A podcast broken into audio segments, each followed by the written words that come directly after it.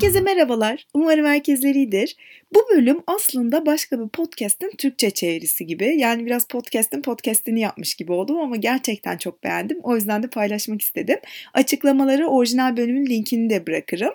Benim böyle ilk bölümlerde bahsettiğim işte Yale Üniversitesi'ndeki mutluluk dersleri vardı. Bu mutluluk derslerini veren e, Lori Santos'un Happiness Lab adlı bir podcast'i var. Bu podcast'te Lori Santos Brené Brown'la konuşuyor. Brené Brown da benim çok sevdiğim bir yazar, işte konuşmacı, podcast yapıyor ya da araştırmacı aynı zamanda. Onun yeni bir kitabı çıktı Atlas of the Heart diye ve onu konuştular birlikte. Dediğim gibi benim çok hoşuma gitti bölüm. O yüzden de hani dilim döndüğünce nelerden bahsettiler, beni en çok nereleri etkiledi birazcık böyle onları anlatmak istedim. Aslında birazcık da unutmayayım diye kendim için kaydetmiş olayım dedim. Konu şuydu olumsuz duyguları nasıl tanırız? Çünkü Brené Brown'un bu yeni kitabında Atlas of the Heart'ta aslında Brené Brown duyguları anlatıyor. Bu bir duygu haritası. Ben kitabı aldım ama okumaya henüz fırsatım olmadı. O yüzden sadece bahsedilenler kadar biliyorum. Okuyunca yine oradan da öğrendiklerimi paylaşırım. Diyorlar ki olumsuz duyguları yaşamak insan özelliği ama onların içinden geçmek çok zor. İnsan olumsuz duygularla karşılaştığında ilk içgüdüsü onlardan uzaklaşmak oluyor. Mesela üzgün olduğumuz zaman ya da kızgın olduğumuz zamanlarda o hisleri genelde görmezden gelmeye çalışıyoruz. Hiç olmamış gibi davranıyoruz ya da kendimizi başka şeylerle oyalamaya çalışıyoruz dikkatimiz dağılsın diye. Ama bilim gösteriyor ki doğru olan strateji bu değil. Bir sürü kanıt var. Hisleri bastırmak, onları görmezden gelmek uzun vadede çok daha kötü hissettiriyor bize. Hatta Lori Santos diyor ki benim 2022 için hedefim bu zor duygulardan uzaklaşmak yerine onlara izin vermek, kabul etmek ve belki de onlardan öğrenmek diyor. Ama tabii hani bunları anlatırken dile kolay. Nasıl olacak bakalım o duygulara izin verme konusu. Burada da Brené Brown'a bağlanıyoruz. Kitabında dediğim gibi duygulardan bahsediyor ama kitabı aslında insanların duygularını nasıl isimlendirdiklerinden de bahsediyor. Davranış, dil, düşünce ve his arasındaki ilişkileri anlatmaya çalışmış Brené Brown bu kitapta. Diyor ki insanlara bir duyguyu hissettikleri an bu duygunun ne olduğunu yazmasını istiyoruz diyor ve üç tane duyguyu yazıyor insanlar diyor. Mutlu, üzgün, kızgın. Halbuki daha bir sürü duyguyu yazabilirler ama insan o duygunun içerisindeyken o duygunun ne olduğunu çözemiyor diyor. Bunlardan bahsederken Brené Brown Wittgenstein'in bir sözünü hatırlatıyor. Dilimin sınırları dünyamın sınırlarıdır. Yani eğer dilimiz, kelime dağarcığımız hissettiklerimizden daha azsa o zaman nasıl yani insan duygularını ifade edebilir ki diye düşünmeye başlıyor Brené Brown. Tam da hani böyle olması o hisleri sahiplenmemizi ya da iletişim kurmamızı güçleştiriyor vesaire diye düşünürken de daha acıklı bir şey çıktı karşıma diyor. Dil aslında bizim duygularımızı da şekillendiriyor diyor. Yani kelime dediğimiz şey duygularımızı ifade ediş biçimimiz o duygunun şeklini belirliyor diyor ben burada wow dedim. Bir kere kötü duygularla mücadele için diyor ki ya onlara bakmaktan korkmayın diyor. Hani normalde insanlar bu duygulara bakınca uzun süre sanki onlara güç veriyoruz e, gibi düşünüyorlar ama diyor duygulara bakmak aslında duyguya güç vermiyor. Bize güç veriyor diyor. Ama işte daha önce de dediğim gibi insan doğası ona zarar veren şeylerden sürekli kaçtığı için dolayısıyla ne zaman böyle bir duygu hissetse, olumsuz bir duygu hissetse o zaman da hep kaçmaya çalışıyor. Bu duygu, emotion dediğimiz şeyin aslında tam olarak konsensüse varılmış bir tanımlaması bile yok şu anda diyor Brené Brown ve ben de o yüzden 87 tane duygu ve deneyimden bahsettim diyor. Özellikle hani duygu demedim ki o duygu nedir ne değildir tartışmasına girmemek için. Peki akademisyenler ne diyor diyor? Diyor ki ben yani yaptığım araştırma bağlamında hani 87 taneyi bulabildim. Ve bu araştırmada hani hangi duyguları isimlendirmekte ve belirlemekte zorlanıyor insanlar. Belirlediklerinde de onların üstesinden nasıl geliyorlar? Biraz bunlarla ilgiliydi diyor. İşte bir sürü böyle duygu ve deneyimi toplamışlar. Sonra terapistler bir araya gelmiş. Hangisi daha hani kritik, hangisi değil ona göre bir sıralama yapmışlar. O yüzden de diyor ki yani kaç tane duygu var deyince gerçekten bir fikrim yok diyorum. Çünkü ben 87 tanesini bulabildim diyor. Ve bu da tabii ki sadece batıda gerçekleştirilen ve çoğu katılımcının Amerikalı olduğu bir araştırma için geçerli. İngilizce diyor utanç için tek kelimesi olan bir dil diyor. Shame var diyor yani. Ama onun yerine mesela İspanyolca çevirmeye çalışınca bunu diyor. Utanç kelimesi yerine günahı da kullanıyorlar. E biz de utanç yerin, kelimesi yerine günahı kullansak mı kullanmasak mı diye böyle 3 ay boyunca tartışmışlar. Diyor ki duyguları bağlam içinde değerlendirmek gerekiyor. O bağlamda kültür. O yüzden ben bunu da kültürler arası bir çalışma olarak gerçekleştirmediğim için bu kitabı çevirmeyeceğim diyor. Dolayısıyla kitabın Türkçesi olmayacak. Kötü haber. Ama iyi haber ben okursam anlatırım.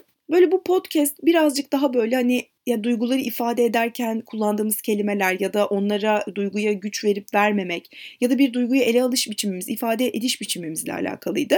Diyor ki mesela bazı duyguların ifade ediş biçimi birbirine benzer. Mesela işte kızgınlık, yas, utanç, aşağılanmak. Bu duyguların hepsinin kendini gösterme şekli birbirine çok benzer ediyor. O yüzden genelde de diyor hani başkalarında böyle bir, bir duygu görürüz ve biz onun ne olduğunu hemen tahmin etmeye çalışırız ama diyor o kadar birbirine benzer duygular ki bunlar. Yani dolayısıyla başkalarında gördüğünüz ve sandığınız şeylere çoğu zaman güvenmeyin o duyguların neler olduğuna diyor. Bu işte dilin duyguları şekillendirmesi konusuyla da çok çok konuştular. Yani dil duyguyu ifade etmekte çok önemli ve aslında ifade etmek de o duygunun üstesinden gelmenin ilk adımı diyor. Mesela ya hissettiğin şey bir hayal kırıklığıysa ama sen bunu sadece üzgünüm diye anlatıyorsan. Mesela bir arkadaşın arıyor seni diyor ki ya ben bugün büyük bir hayal kırıklığına uğradım diye arıyor. Ve bizim oradan anladığımız bir takım beklentileri varmış ve bu beklentileri aslında ihanete uğramış. E, ve bunun üzerinde konuşuruz biz o arkadaşımızla ve aslında tam da kendini iyileştirme ya da öğrenme noktası da burada başlar. Ama şimdi o insan sizi ya ben bugün çok üzgünüm diye aradığında böyle bir hikayeye varamazsınız ve dolayısıyla bu da çok verimli olmaz. O insan için de bir öğrenme noktası oluşturmamış oluyoruz. O an ne hissediyordum yani şu anda hissettiğim duygu ne ve bunu en iyi şekilde nasıl ifade edebilirim? Gerçekten çok çok önemli. Brené Brown hatta diyor ki ben diyor bu jealousy ile envy'yi kıskançlık ve imrenmek diye mi çevirmeliyim bilmiyorum ama bu jealousy ve envy arasındaki farkı anlamıyordum diyor. Şimdi envy başkasında olan bir şeyi istemek Jealousy dediği şey de sende olan bir şeyi başka birine kaybetme korkusu. Bunu anlıyorum diyor. Ama yine de birisi bana işte bir fotoğraflarını böyle tatile gitmiş vesaire gösterirken ama onun için yine jealous kelimesini kullanıyorum diyor. Envious demiyorum diyor. Çünkü bir kere hem kulağa kötü geliyor hem de negatif geliyor diyor. Bu arada envy'nin de iki tane çeşidi olduğundan bahsediyor. Biri ben de senin sahip olduğun şeyden istiyorum ve sende olduğu için çok mutluyum. Diğeri ben de sende olan şeyi istiyorum onu almak için yani elimden geleni yapacağım, çirkinleşeceğim e, gibi iki çeşidi var. Biri iyi huylu, biri kötü huylu diyelim. Biraz insanın kendini başkalarıyla kıyaslamasından da e, bahsediyorlar. Bu insanın kendini başkalarıyla kıyaslama sanki sosyal medyayla önem kazanmış gibi görünüyor ama insanın zihninin örülüşünde bu varmış. Sürekli insan kendini kıyaslıyor ve bu evrimsel bir şey olduğu söyleniyormuş. Diyor ki yani kıyaslamak kötü bir şey değil. Aslında kıyaslamayla ne yaptığınız önemli burada diyor. Yani eğer kıyaslayıp bırakıyorsanız, salıyorsanız onu ne kadar güzel. Çünkü bu, bu, bu var, insan doğasında var. Lori Santos hatta e, burada primatlarda da var bu kıyaslama davranışı diyor. Mesela bir görev için e, bir hayvana salatalık vermişler, diğerini üzüm her ne kadar salatalık hiç kötü bir ödül olmasa da üzüm alamadıkları için kızmaya başlamışlar. Böyle salatalığı falan fırlatmaya başlamışlar. istememişler. Bu kıyaslama konusu yani aslında çok çok daha derin bir konuymuş efendim. Bir başka kelimeden daha bahsediyor mesela overwhelmed. Böyle nasıl diyeyim hani her şeyin üstüne üstüne gelmesi artık kendini böyle e, sıkışmış hissetmek, altında ezilmek gibi bir e, aslında kelime anlamı var. Ben her stres yaptığımda diyor overwhelmed kelimesini kullanıyordum diyor.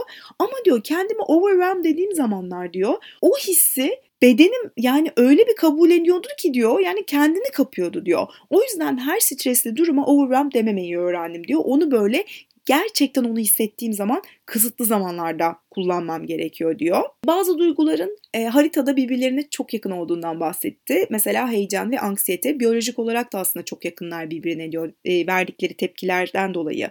Hani o yüzden o an mesela heyecan ya da anksiyete bunlardan birini hissedersen buna heyecan da diyebilirsin, anksiyete de diyebilirsin. Ama diyor ki heyecan demek e, daha iyi hissettiriyor çoğu zaman. Lori Santos hemen o zaman araya girip şey dedi. Ya arka planı değiştirmek çok önemli. Bu arka e, hikayeyi değiştirmek çok önemli. Bu hikayeyi değiştiriyor. Mesela iş görüşmesine gireceksin. E, işte ne kadar güzel yeni insanlarla tanışacağım. Hani benim için de bir tecrübe olacak diye girersen diyor o iş görüşmesine. Buradaki hissettiğin hisle bu işe çok ihtiyacım var. İşte mutlaka bunu almam lazım diye girdiğin o his birbirinden farklı olacaktır diyor. Biyolojik açıdan her ne kadar e, tepki aynı görünse de çünkü his olarak birbirinden e, çok farklılar diyor. Bu da aslında hani isimlendirmenin yani o duygunun ne olduğunu fark etmenin hissi bile değiştirdiğine bence güzel bir örnek. Bir diğer örnek Brené Brown'un örneği yine bu resentment, kinlenmek mi diyeyim. Diyor ki ben bunu hep kızgınlık gibi kullanıyordum ve öyle düşünüyordum diyor. Bir gün öğrendim ki diyor bu aslında imrenmenin bir parçası.